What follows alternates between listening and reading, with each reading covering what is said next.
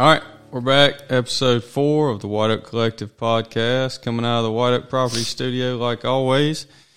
Again, across the table from me, I've got Austin Dudley, and I'm your host, Beau Burns. Austin, what's going on today? Man, just trying to get through a week full of sickness, so I'm going to go ahead and apologize to everybody. You may hear me coughing or with a Ricola in my mouth or maybe trying to drink coffee to keep my throat loosened up, but I'm trying to get through that before tomorrow. You got to make sure you're ready for the morning. I went and got some shots yesterday to hope it could get me dried up for tomorrow. That was, as we went through the weekend, I kept thinking like, okay, I got to get this going by Wednesday. So, yeah, so we kind of teased it last podcast what this one would be about. But so we're recording this on March 14th, and tomorrow is the big day. Turkey season is finally open here in Mississippi, so we're just going to kind of talk about what's been leading up to this and what we've got planned for the next couple of weeks as this season goes through. So the Ides of March are tomorrow. Yeah, well, since we learned that on episode 2, I guess now I know at least what you're talking about. But, yeah, it's here, and it really doesn't even feel like, I don't know, I've been waiting on it for so daggone long. It's like, golly, I can't believe that tomorrow it's actually here. It's felt like it was almost here up until like today, and now it feels so far away that it's tomorrow. Oh, today will be the longest day of the year. I mean, it's just sitting around, just thinking, just what will the morning have in store?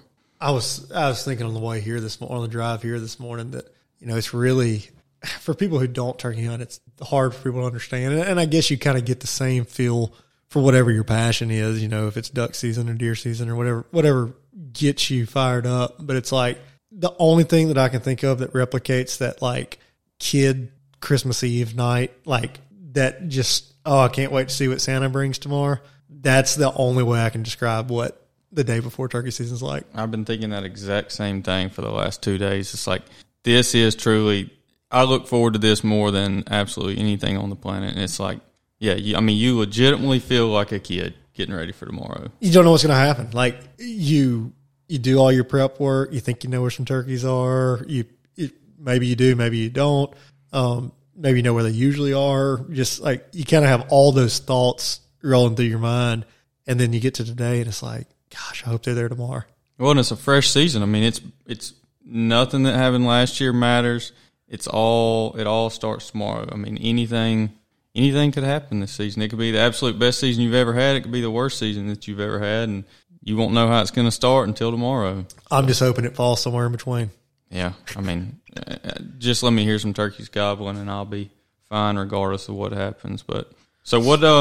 It's gonna be cold in the morning. I went and listened this morning and about froze. I don't know what I'm gonna wear in the morning, to be honest. I guess some deer hunting clothes, because we were talking about that. A couple guys I talked to this morning on the way in. It seems like it's. I think it's supposed to be 32 in the morning around daylight. That seems really cold based off the weather we've had the last 2 or 3 weeks, but. You know, to me, thinking back, like, historically, it doesn't seem like it's not like it's going to be that much colder than it usually is for the start of our turkey season. Yeah, I mean, I can remember some real cold hunts, and I can remember one. I don't know, it's probably been 6 or so years ago now, but one opening morning where I killed a turkey, and I had all my deer hunting clothes on. I mean, it was cold, so I'm assuming it'll probably be about like that in the morning. As long as I don't think the wind's supposed to be really blowing, so.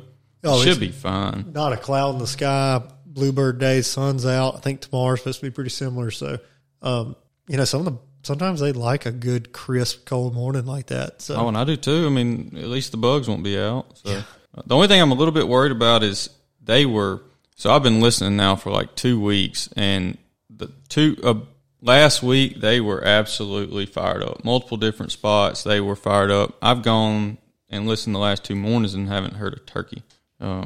I'm hoping that the little cold snap that it went from being, you know, mid-80s to low 30s. I'm hoping that doesn't just kind of slow them down a little bit, kind of hit reset with them. But, you know, we'll have to see. At least they had this morning as a surprise cold morning. And it was clear this morning. It was as pretty as it could possibly be this morning, but and it could have been, I only went to one spot. I went all in on one spot this morning trying to decide what my actual game plan was for tomorrow. And, so they could have been gobbling somewhere else, but they just weren't gobbling there this morning. Our gobbling has seemed like it's been kind of spotty too. Riding around looking for sign and all, it seems like there's some sign around, but compared to what some people have been hearing, it seems like we've been a little bit quiet. Yeah, I mean, I thought for sure opening day was going to be just on fire. And I'm still hopeful that it is going to be, because the spot that I am going to go, and we'll get into that in a minute, but the spot I'm going to go, I went probably last Thursday, and it was on fire. So I'm hopeful for that. I'm going to go tonight and see if I can't roost one and just pinpoint where he's going to be in the morning. But we'll see. We don't really have our plan laid out yet, I don't think. It may be unless we find something like late this afternoon to actually roost something. I don't think anybody's heard anything gobbling so far in the afternoons yet when they're flying up, but you know, maybe we'll get lucky and hear something this afternoon. Well, you got to have some kind of plan. I mean, what's your when you get out of where are you going to park the truck in the morning? When you get out, where are you going to be? Obviously not exact, but still up in the air. Like so my cousin's out. I was just checking to see what the turkey report was right now. He took off today so he could go around and get a good idea of what's going on everywhere. But I don't know. We got a couple places we could start that there should be turkeys around. You know, they've been in that area. And so I'd like to have one, you know, really kind of tied in of knowing right where he was. But I also kind of like starting blind a lot of times too. I think that's a fun part of it too, is just like, okay, there's going to be turkeys in this area. Let's just go see what we hear, find out what's going on. So I don't know. In the morning, maybe kind of like that. It may be, unless we figure something out later this afternoon, it may be that we just try to run and gun, hit a few spots, see what's gobbling. Yeah. Well, I've decided I'm going to go to the new property that we've talked about a couple of times on here. It's where I heard the turkeys is coincidentally right by where we burn. So you can say it's a coincidence, or you can say they're in there using that fresh burn. But I've decided that's where I'm going to start. So that'd be pretty nice to get the property in December and go ahead and kill an opening day bird on it. On your own place. Yeah. I mean, that'd be pretty cool. That's like one of the big goals for the year is to kill a turkey out there. So if I could do it opening day, that'd be pretty awesome. But we won't know. We won't know until tomorrow. But let's kind of talk about like when you're getting ready to go. You're getting your vest ready and everything. You don't have to do a whole vest dump, but what do you have to have in there that you're not going to go in the woods without? I'm very, very simple in my vest. Like, I don't carry a lot of stuff with me. I have a box call and some pruning shears are about the two main things that I want in there. You know, and other than them, Thermacell, water bottle, that's about the bulk of what I have in there. I usually keep some extra masks, some extra gloves. I usually carry extra shells. That's something I actually keep in my vest. I was looking at it last night. I was like, I don't even know why I still do this because nobody I hunt with, other than my dad, still shoots a 12-gauge. But I'll have some extra 20-gauge shells, some extra 12-gauge shell. Like, I try to have everything with me, not like a ton of extra stuff. I like to have an extra set of gloves and an extra set of masks. That way, if I get up and leave mine, or there's nothing worse than I always hunt with some. Like, we don't do a lot. I don't like solo hunting. Like, I really don't care to kill a turkey by myself. I like to be with somebody. I like the shared experience of it. So I'm usually we got somebody with, that's how we hunt. Somebody's always together. We're grouped up, and there's our whole family hunt. So there's not enough space for everybody to be solo hunting. So, I like to have something with me because there's nothing worse than like, you're just about to go sit down. Somebody's like, I don't know where my mask is, or I lost my gloves, or, yeah, I mean, I carry backups of all that stuff. My shells fell out of my pocket. So that's about what's in my vest. And then I'll throw in my vest dump from last night was throwing away what was left of like granola bars and trash from trail out mix. Mouth calls, all that. You got to start fresh. I was loading mine up with mouth calls because I take a slate call, box call, my mouth calls, but I probably use a mouth call 99.9% of the time. I bet I was loading it down with probably 10 mouth calls, and Haley was like, there is absolutely no way you're going to use all those calls. Like, no, I'm really not. I'm going to pick one that I like, and I'm going to run it the whole season, but I like to have all these just in case. You just never really know. I wear a pouch around my neck, so I don't keep them in my vest. And I usually just keep that in my truck because I call on them all the time. So, well, I literally choose one, most of the time it's some type of V-cut, and it'll just kind of, when my hunt starts, it'll ride on my bottom lip, and it'll just kind of stick there for the whole hunt, and then I'll put it up when I get done and pull it back out the next day. But, yeah, I'll carry a box, and I'll carry a slate, and I use a slate every now and then. The box is almost more of just a locator call than anything else. but I just love a mouth call. Just what's been my go-to for so long. So that's why I keep up. I use a box primarily for windy days, or if it's later in the day and I want to get loud and try to locate something. But like it's mainly in my vest for windy days. Yeah, I mean, yeah, just like a locator, because those things can get loud. I mean, you can feel it in your ears. It's a different frequency than a mouth call. I'm not real loud on a mouth call either. No, I mean, I can, and Chad, he'll mess with me all the time, because I do like to call a lot, and sometimes I can call loud. Not all the time, but I mean, that's just kind of, everybody's got their own style. Like when he calls very quiet, and he sounds very good, but he's very quiet, and I probably don't sound as good, but I'll get loud sometimes. I mean, probably the majority of the time, but that's just the way that I call, and sometimes it works, sometimes it doesn't. Sometimes being quiet works, and sometimes it doesn't. You just never – that's the awesome thing about it. You just never know what's going to work. So, yeah. Well, the other thing, too, is like from hunting with different people, there's so many different styles, whether it's like slow and steady or run and gun or call a lot, call a little, you know, scratching leaves and purr, soft yell. I mean, there's basically it – and even like on the calling side – what you sound like, it's more about rhythm than it is what the real sound is. So like, it's really just figuring out what works for you. Like, what's your system that you're confident in, and how do you do your system? That's what matters. Well, yeah. And the funny thing is too, like, especially if you're hunting public land, you know, there's been times where I'll be out there hunting and you hear a yelp and you're like, oh, that's gotta be some guy just wailing on a box call. Like that sounds terrible. Well, then you see a hen walking through there, and you're like, oh, that was not a guy. Like, different hens sound so different. Some of them you'd be like, that's the worst turkey caller that I've ever heard, but it's a live hen. So, right. I mean, that's why, like, you know, everybody's call style is different, and everybody's sound is a little different, but each one of them can work. But that's what, I mean, I'll probably get loud tomorrow. Who knows? That's kind of what I do. Excuse me. Talking about the slate call, I used to always keep a slate call, and they were making fun of me last year. I actually took it out last night. Realized last year we were sitting there, I don't know what we're doing, just messing around. Like nothing was gone. We were always kind of sitting around. We were looking at what was in our vest. Realized I've been carrying around a striker, and I don't even have a slate. Well, it's not going to do you much good. So I took the striker out because I don't have a slate anymore. Well, I'm just not really – I haven't in the past been very good with a slate. I mean, I can make it work, but – I'm not confident with a slate. Now, I've been practicing this offseason trying to get better just to add one more tool, but just I've always just felt like my mouth call sounded better than my slate, so that's just been the way I've chosen to go. But a slate call was probably the first call I ever bought. I obviously had some box calls growing up, but like the first call I probably ever bought outside of that was a slate call. And I didn't start calling the mouth call until I don't know, probably 7-8 years ago. Well, I'd say a slate too is like if you're not going to use a mouth call, a slate would be the route to go, because it's. I mean, you can use it much more stealthy than a box call, and when you're needing to be quiet and you've got a turkey working, I mean, it's a lot harder to get away with using a box call when one's getting close compared to using a slate call. And that's, I mean, my sister uses a slate call probably close to 100% of the time, and she's effective with it. She just learned to be stealthy with it and sound good, and that as a kid, that was probably like the first call I ever got was a slate call. I used to play around with it a lot, but then I like having my hands free, and mouth calls were like not allowed until after my granddaddy died, so I was a late oncomer to mouth calls, so I haven't been doing that for like probably like 6 or 7 years.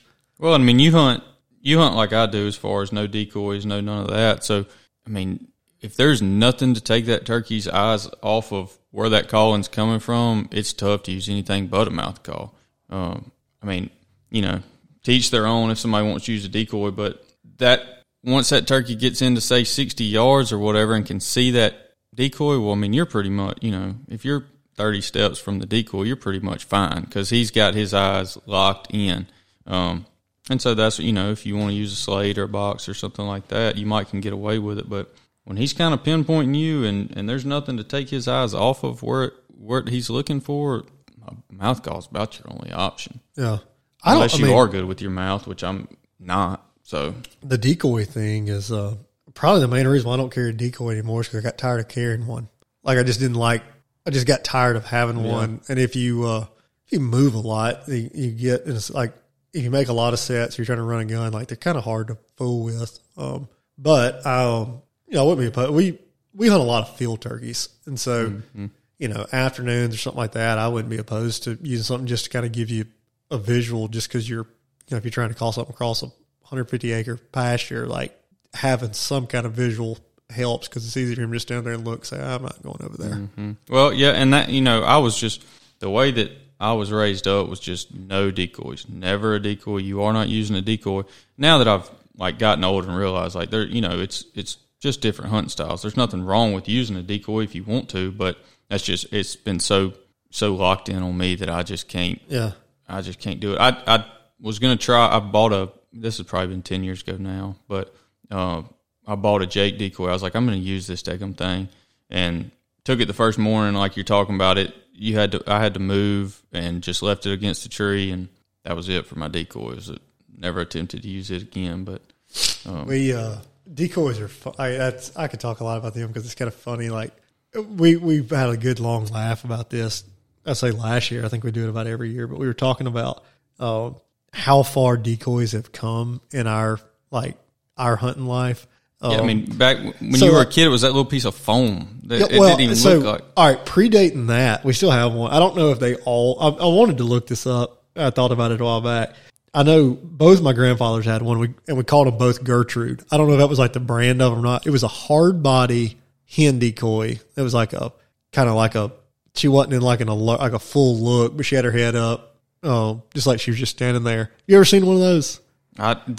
It's like an old hard body. The farthest back I can remember is the little pieces of foam, and this is probably, I don't know. This would have been like something that came out probably in the late 80s, early 90s. I mean, I was born in the 90s, so whenever I came along, these existed. It could have been early 90s. I feel like it was probably in the 80s, but this Gertrude's is what we called them. They hunted with some, like we used them some when we were kids just to kind of keep eyes off us because we were learning how to hunt, we're moving and all that kind of stuff. And then you transition into those foam ones you're talking about. And the thing that stands out in my memory from the foam decoys is being like, no, don't stick it in the sun. Go put it over in the shade. Put it over in the shade. No, there's a sun spot right there. Move it over so the sun's not hitting it. Because it was like they look like a turkey, but not really enough. But they also look like a piece of foam. Yeah, they look like a piece of foam. And so we got tickled about that because we were like, I can vividly remember hunting with some of the older guys that were like, no, don't put that in the sun. Move that over in the shade. Yeah, now you've got these companies like Avian X and stuff that now you're have like, whole flocks out there. Now you're like, go stick it in the sun so they'll see it shining. Yeah, you have a strutter, a hen getting ready to be bred, a couple other hens, a Jake. I mean, it's some folks will have 6 or 7 decoys out there. I don't know how they carry them all. Well, you go through, so like, you know, you transition as a hunter, like as you do different things. And I can remember on the decoy side, like, remember when B-Mobile came out? Yes, the strut, like that strutting Primos decoy. I remember when it came out, we were probably in junior high or something like that. It was like, oh my God, we gotta get a B-Mobile. We gotta try that because we were watching the videos. We'll watch the videos tonight. We'll get into that in a little bit, but like we'll be watching all the Primos videos tonight from when we were kids. But I remember when B-Mobile came out, like, wow, we got to have one of those. And we scared more turkeys at our place with that thing. Like, we had a group of five. We had it on camera somewhere. There was these 5 that always ran together. And we were like, we're going to stick B-Mobile out there in that pasture they're always in. We're going to finally break them up. Then 5 gobbers came out there. They looked at that thing, turned around, tucked tail, and took off. We're like, all right, back in the closet. Yeah, I guess that's kind of – the B-Mobile was probably the predecessor to all this. That was the first one I remember of, like – because there was a foam half strut Jake that I remember being like after. I don't even know how you say that company. Was it like Flambeau? Was that the brand that made most of them? I think they had like a half strut Jake, and then it went to B-Mobile was the first like kind of rubbery plastic one that I can remember.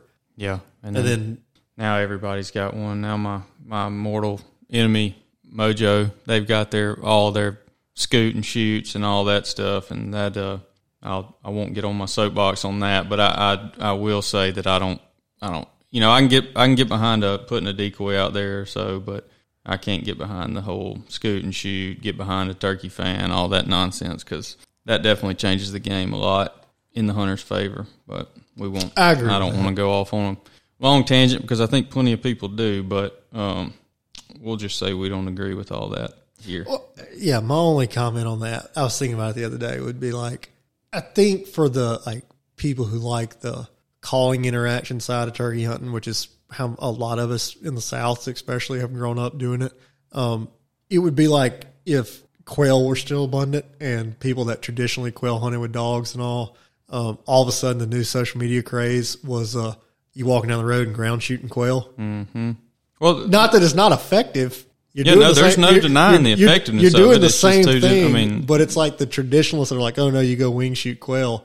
They would be like, oh, my God, we got to get this off social media because people are walking around shooting them off the ground. Yeah, and that gets off into the subject of what's the end goal. I mean, is the end-all, be-all just going out there and killing a turkey, which it seems like a lot of people's end-all, be-all goal is now, or is it the experience? And, yeah, I mean, if you're just talking about simply effectiveness, and that's the bad thing is I think people like Mojo. I think it's just such a money grab because you've got a bunch of new turkey hunters the last couple of years, and – there's no doubt that it's effective and that it's an easy way of killing a turkey, and it's just such a money grab. But whatever, let's get past that. I'll say sorry I picked that. No, I could sit there and talk about that for the rest of this podcast, but we'll just kind of skip that. So, oh, hey, there's a couple states you can still shoot rifles in, so that's a real effective way. Yeah, Florida, you can shoot a rifle in Florida. Can you? And they just where was I looking? Somewhere just added air rifles, which I don't know enough about that to even get into. And I don't know, what's the distance an air rifle can shoot and all that. So I won't even comment on that. But there is a bunch of this western states you can still, and people are adding that you can shoot air rifles. Yeah. I don't know anything about the new air rifles. You couldn't kill one with my Red Ryder.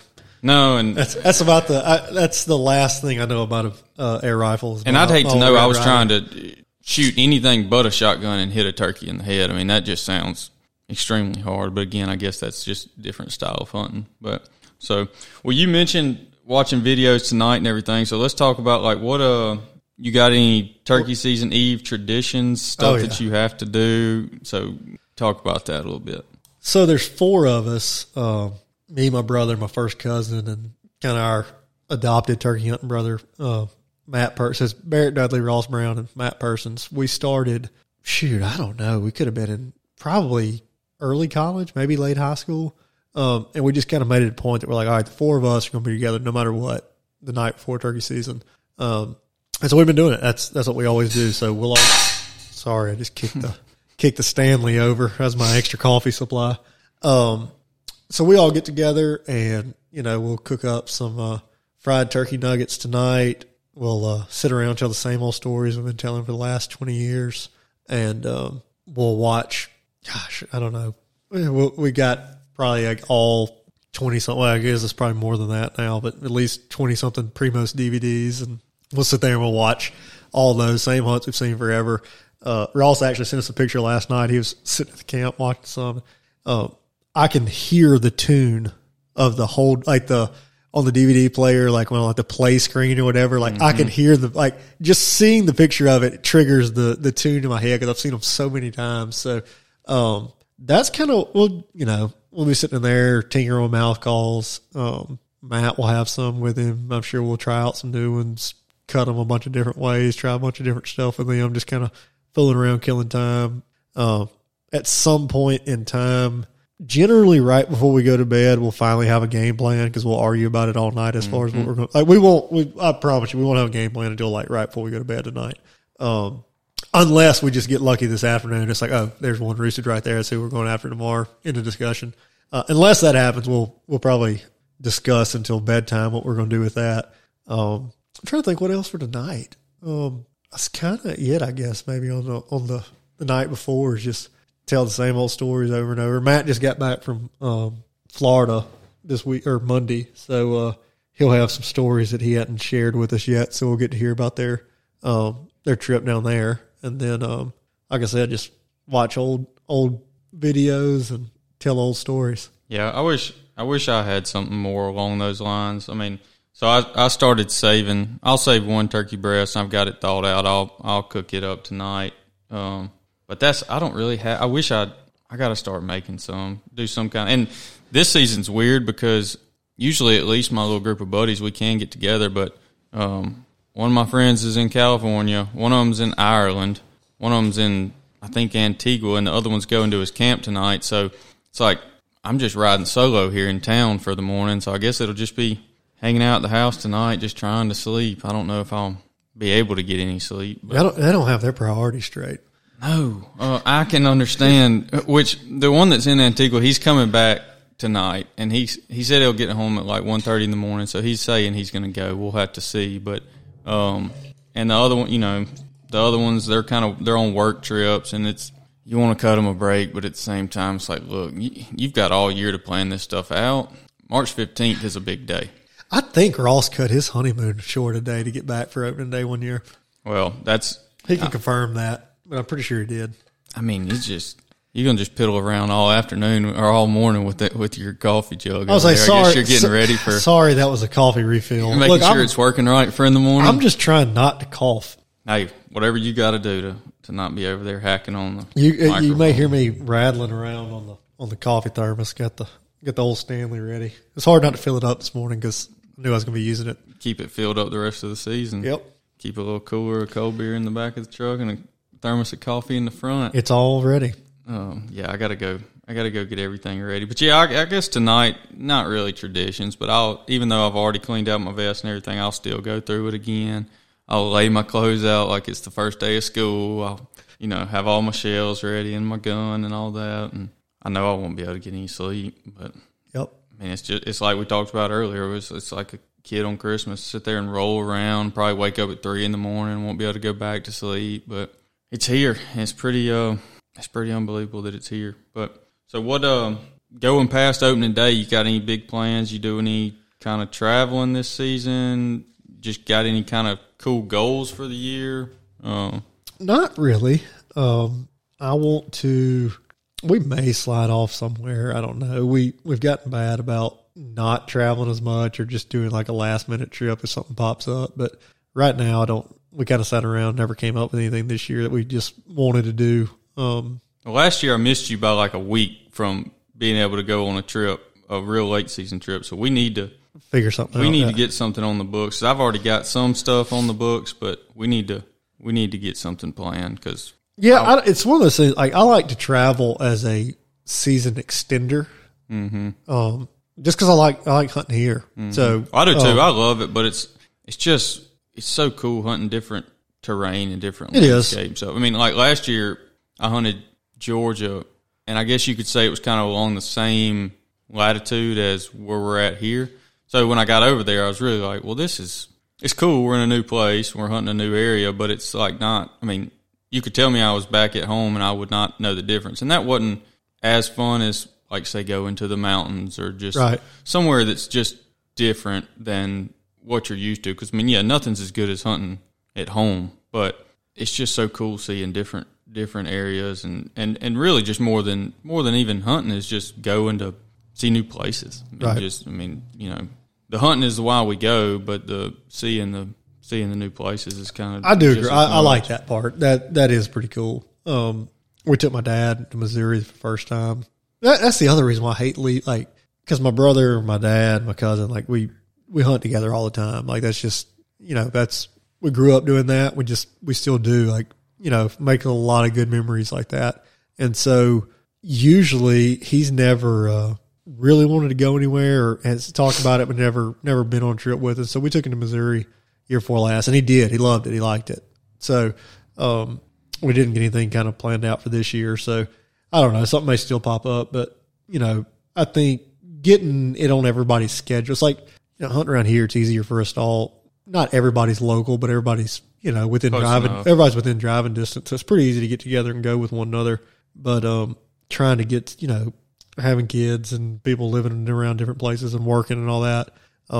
We just all enjoy hunting with one another. So trying to get some combination of all of us together to go somewhere is difficult. Yeah. I mean, it's hard for sure. And that's why I'm trying to do it now. Cause I mean, yeah, we both have kids now, families at home, but it's like, it's not going to get easier. It's just the older you get. I mean, maybe, you know, there's a certain point where it gets easier, but it's not going to get easier to go in the next, you know, 10 to 20 years. And that's, I try to tell people that all the time. It's like, you think when your babies are young and stuff that, yeah, just get a couple years and you'll be able to go. Think about when they start school and all the time responsibilities there. And then, you know, you're usually more into your career. So you've got to be doing that more. It's just, I don't know. I guess that's just a long-winded way of saying if you are thinking about going or if you are wanting to go, go ahead and go. Just go somewhere and try it. And I mean, I've been to a lot of places and not killed a turkey, so it's not like I just go to these places and hammer turkeys. But every one of them was an awesome trip, even though the majority of them ended without killing a turkey. The thing I like the Midwest, like I do too. I love it. Well, and or like the Plain States. Yeah. Like I really, not that I've been just a whole lot, but the thing I like most about it is, and it hits me every time I go on a trip like that, is like you can get in your car and drive. One day, 12 hours, 13 hours, 14 hours. Now, don't get me wrong, that's miserable. It's miserable. Doable. It is miserable. But you get so stuck in your rut of like what it's like where you are, what it looks like. You just like in your head, you're like, oh, this is what outside is, what it looks like. And then you can hop in your car and drive 11 hours and wake up the next morning, or it gets daylight the next morning. You're like, oh, man, this is so – it's like I'm in a whole other planet. We went to Nebraska 2 years ago.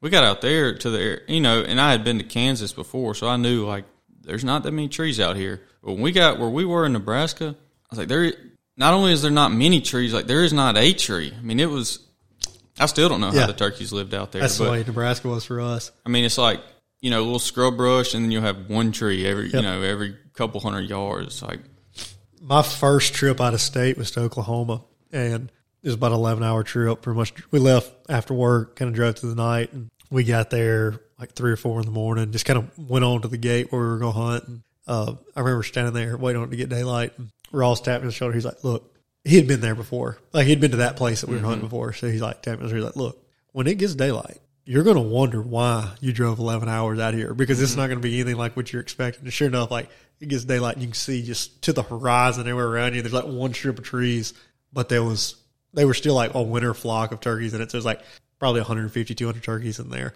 Yeah, I mean, you see these big, if you're hunting public land, I mean, by no means do you have to hunt public land. I've done outfitter plenty of times, but you see these huge acreages on these WMAs and National Forests and stuff, and you get out there, you're like, well, 98% of this acreage is useless because it's desert. And then, you know, you'll have your little creek drainages and stuff, but that kind of stuff makes you a better turkey hunter, though, because you're figuring out different ways they act and different ways to kill them. You get so used to – you figure your area out, and you kind of know, like, this is how the turkeys are going to act. This is what I need to do to kill them. You go out there, and it's completely different, and it just kind of helps you evolve as a turkey hunter. Yeah, I did. That, to me, just that experience of getting out and going somewhere, it just seeing different landscapes is cool.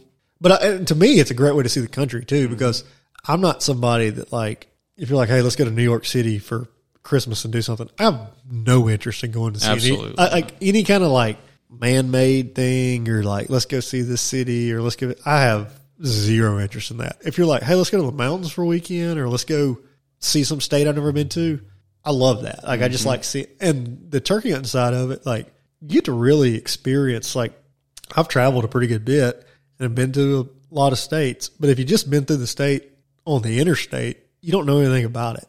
So whenever you can get out, ride around, ride on local roads, hunt, that kind of thing, like, you get to really like see and interact, figure out like what different places are like. That's my favorite. Well, and you're not in the tourist area of the state. Yeah, right, yeah, exactly. I mean, exactly. You know, you're seeing what it's actually like, not where the tourist hotspots are.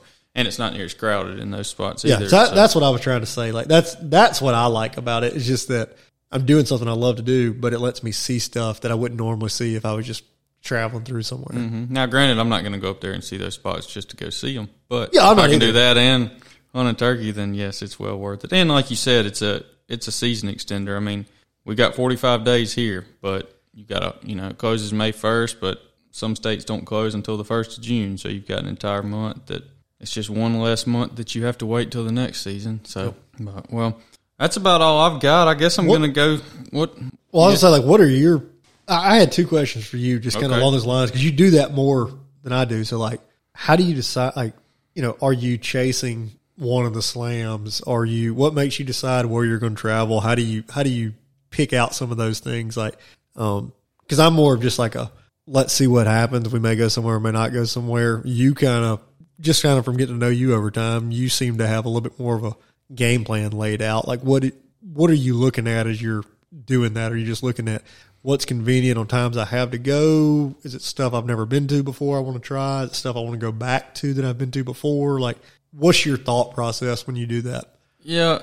When it started, it was when, and you know, everybody's like, well, you know, all this YouTube popularity of all these people and all that. And like, I mean, that's part of the reason that, I started wanting to go see new places was seeing like the Dave Owens and stuff. And that I had heard about the U.S. Slam a little bit before Dave, but that was the first like really like, oh, okay, this is what this is all about and stuff. So right when I started traveling for turkeys, I kind of had that in mind. But then after going to a few places and really liking some spots, really not liking some spots, it's just like, I'm just going to go to cool places.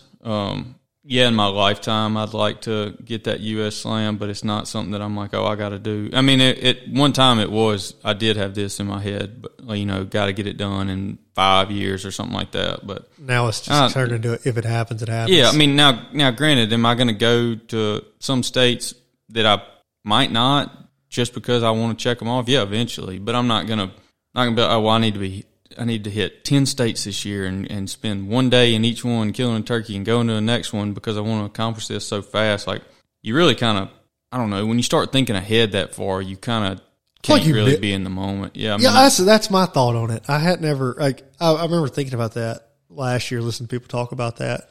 I mean, I'm not saying anything about what somebody else is doing, but to me, I feel like I would miss out on some of that, like, not necessarily, like, if you're in such a hurry to, like, hey, I got to get this done in 2 days, so I can be here in the next 2 days, and I'm going to need to do this many states this year. Yeah, it's going to be fun. It's going to be a blast. You're going to make memories. But it just kind of seems like it'd be hard to be where your feet were. Well, you're not grounded on where you are and what's happening where you are. You're like, let's get this done so I can get to the next one. And it's like you're just checking things off the list. You can put so much pressure on yourself that it's not even that fun. I mean, yeah, go and that grind of doing the camping and all that, like, yeah, it's fun, it's awesome. But if you're like, I have to kill here, like, I, you know, this will mess my whole plan up if I leave here without a turkey. And it's just, I mean, it can be stressful, really. Yeah. I mean, it can. And you talked about, you know, like loving to hunt at home. I love to hunt at home, but if I was really trying to push for this thing, well, I'd need to be gone. Right. You know, I mean, a bunch of other seasons start opening up. That's the good thing about here is that we've got pretty much almost 2 weeks that nothing else is open besides Florida and California. But I would have to skip the best time of the year here a bunch of times because I need to be going to these other states and stuff. And so it's just like, I'm just going to make some plans every year to go to different places. Most of the time I'm going to make them different places than I've been before, but I'm not going to rush through them. I'm not going to try to hit 10 in a season or something like that. That's just kind of where I'm at now with that. Yeah. I still don't, I'm an Osceola shy of getting a Grand Slam. That's something kind of in the back of my head that I'd like to get. I hope that happens this year. And I've kind of, now that I am going to Florida this year, I've kind of kicked around the idea of trying for the single season slam. But, I mean, you know, I could have a terrible season here and not even kill an Eastern around here. So It's like I'm not going to get ahead of myself. I mean, I might go down to Florida and not even hear or see a turkey. So that's kind of part of it, just going with the flow. Yeah. Having a goal or something maybe going into the season. I mean, that's kind of kicking around that idea as a goal this year, but it could change really fast. I could know that it's not going to happen within the next week. So I'll say, well, okay, I'll back up and say that about our travel plans. Usually whenever we decide we're traveling is when we either tagged out early here or there's nothing happening here. Mm-hmm. And we've had that happen a few times. Like, either way, like, we've had some years that were just bad years, didn't have a lot of turkeys, or turkeys weren't gobbling. And we get to where there was 2 or 3 weeks left in the season. We were like, we got to do something different than these. Yeah, and that last week or two of the season here usually is brutal anyway. I mean, turkeys aren't gobbling that much most of the time. It's Everything has greened up. It's as thick as can be in the woods. Bugs are everywhere. I mean, it's time to get to a higher latitude at that point. I mean, yeah. It's just, you know, it's summertime by the end. But I don't know. I mean, I'm looking forward to a couple of the things I've got planned for this year. But like I say, I'm not putting any big stress on any of it. We'll just kind of see where it goes and go from there. You got anything else?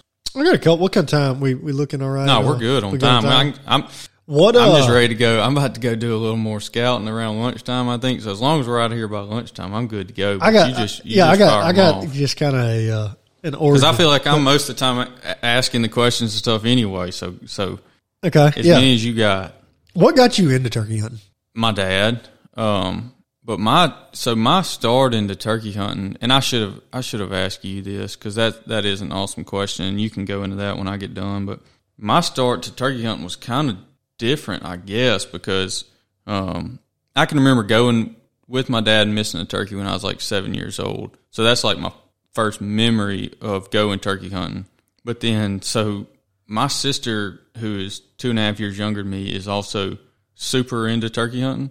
So I can remember high school and stuff, or even late junior high, it was like I was kind of on my own because by that time, my sister was going with my dad every time. Yeah. And when I was kind of going solo, I think there was a season back in high school that I don't even think I hunted. I might have hunted like once or twice the whole year. And I didn't kill my first turkey. I missed that turkey when I was a kid. I missed a turkey when I was a junior in high school. But I didn't kill my first turkey until I was 21 years old. So it's only been 10 years. And that's so when I killed my first turkey, I'd come back from college. I was, just sick of going as much as I could and just not being able to get it done. And when you know, like we talked about earlier, when you're hunting with no decoys, kind of what we would call the old school way, like it's not easy, especially not when you're figuring it out somewhat on your own. And I went that morning and didn't hear a turkey.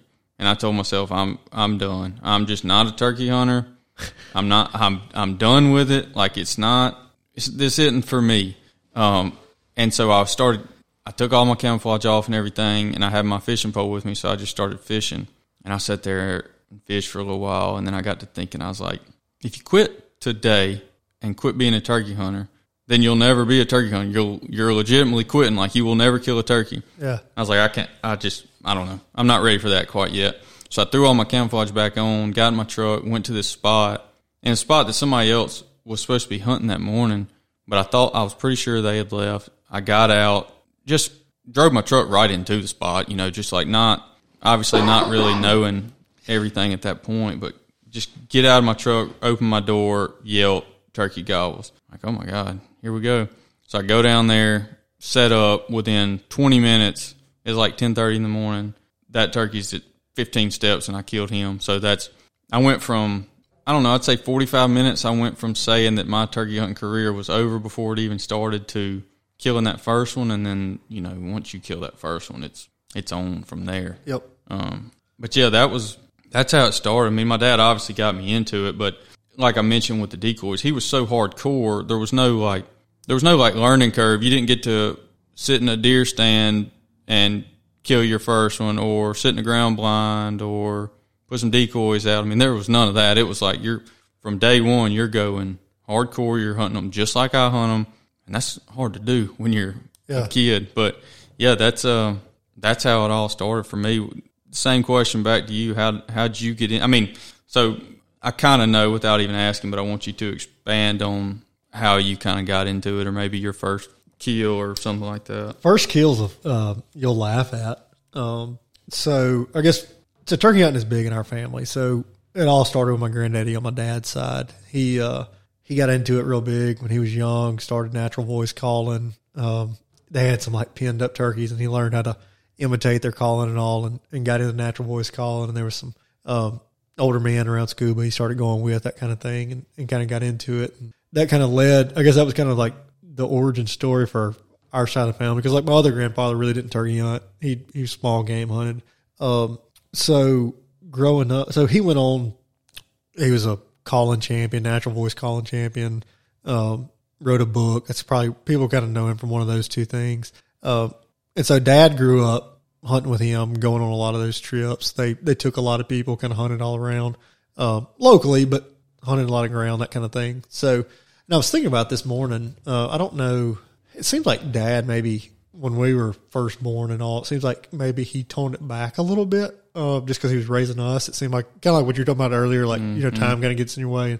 And, he was doing accounting at that time and, you know, tax seasons during the spring. So I know he had a lot going on during that time, but it seemed like the best I can remember, I need to ask him this, but the best I can remember, we just kind of got back into it hard on our, obviously Granddaddy never stopped, but it seemed like as we started getting old enough to go and be old enough to tag along and all, Dad is who really got me into it. So, killed 2 turkeys, 1 shot. First time I ever killed turkey. There was 2 hens. Killed a bearded hen, and the other one was like down behind her. We were at my my other grandfather's place, and I was 9, so be 24 years this year since I killed my first turkey. And so my first turkey story is that I killed a bearded hen was my first turkey with a gobbler coming. Like I still wonder that, like, it takes nothing away from it. Like I have the picture pinned up, like an old Polaroid picture pinned up in my hunting closet.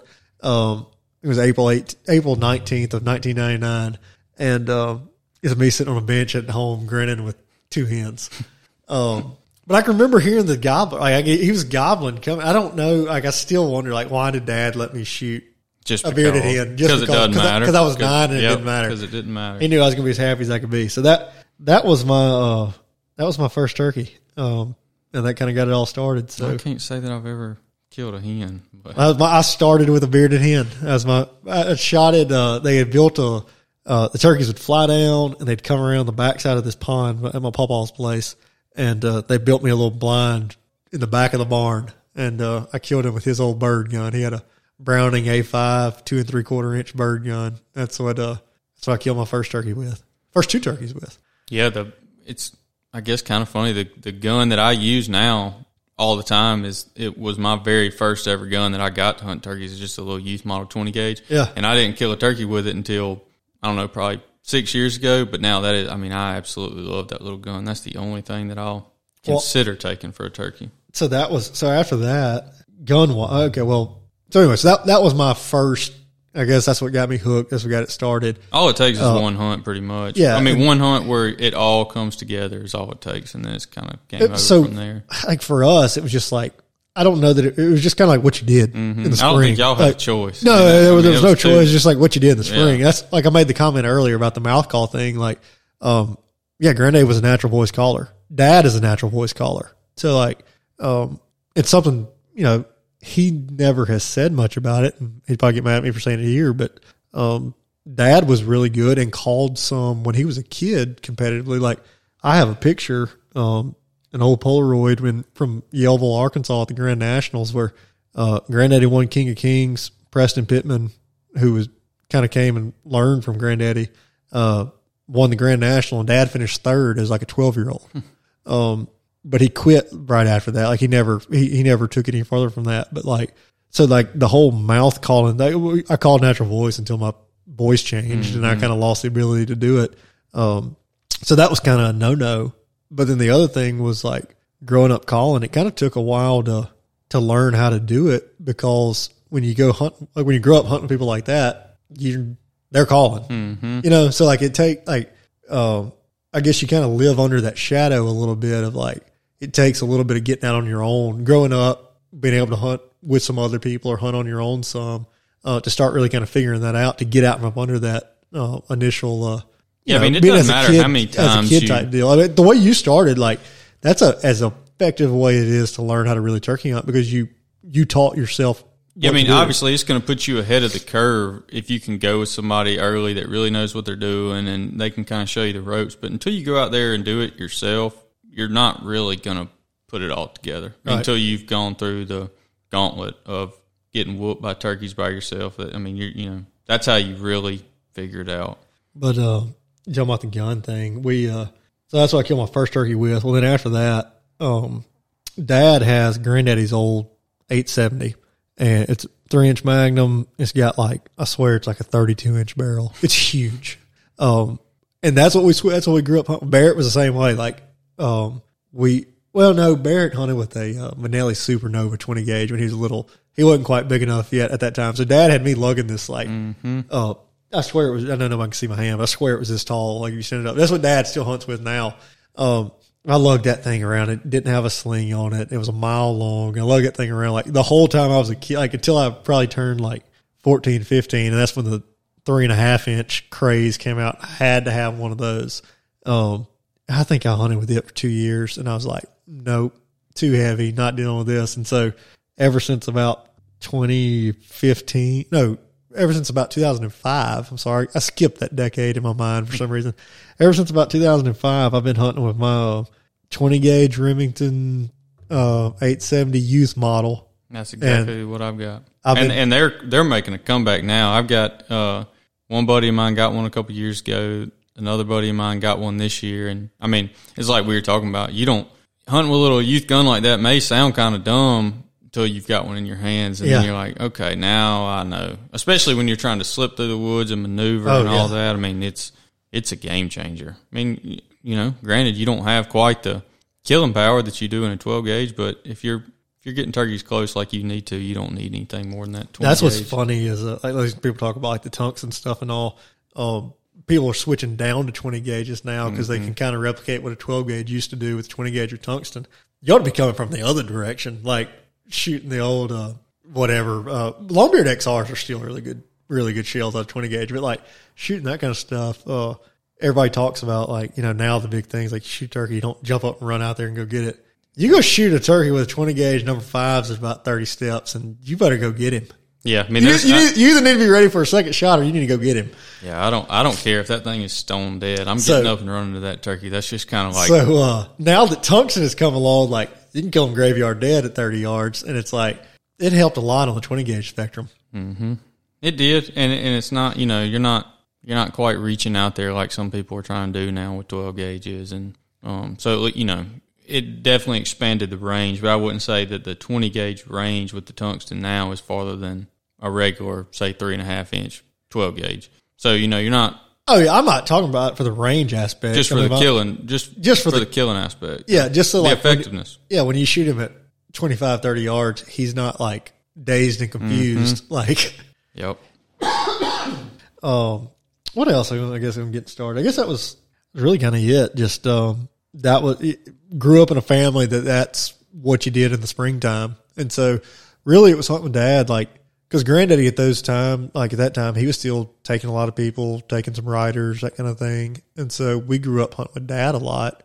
And my first cousins, like my dad's sister's children, like they would hunt with Granddaddy at Founder Mount, it seemed like. And then we would hunt with Dad. And then as Barrett got old enough, my younger brother, I was kind of like you. I got the boot because I had a younger brother. So then I started hunting. Well, by that time, my other cousin was old enough. We kind of started hunting together some. We had some other family that were in the camp that we were in. I kind of started going with them some. So I don't know. It's just like that. Turkey season to me is a family environment because we grew up with it being that. We grew up all hunting together. And so that's what I like about it is like that going with people I know and love and like to be with. And so – to me, that's why we kind of like, if you don't call it group hunt, like we hunt with one another like that because it's just kind of what we've always done. Well, and I love hunting. I mean, hunting by myself is probably my favorite. I don't want to be like in a area by myself, but like just the actual hunt itself, I love being by myself, just kind of making all the decisions, not having anybody to lean on or anybody to agree or disagree. It's just like, this is you versus that turkey. But it's so much... It's so much fun when you do, like, you know, you go with a buddy and kill one, and because the stories are so much better. Like, stories are awesome in your head when you're by yourself, but, like, nobody has that. They know that it was probably awesome, but it's not, like, as cool as when you can be like, hey, you remember that time we went to so-and-so and killed that turkey? Then it's like, oh, yeah, I know exactly what you're talking about. Yep.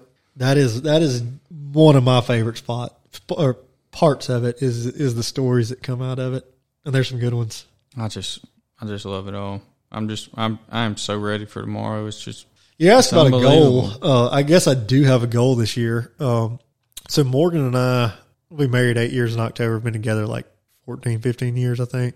she went hunting with me a time or two early on, and then she was like, I hate turkeys. I don't understand. Mm-hmm. We finally have transitioned back around into the period that now she's like, understands that this is just a problem I have. Mm-hmm. But she asked me the other day, she's like, look, if you kill a couple turkeys, I think I want to go with you again one time.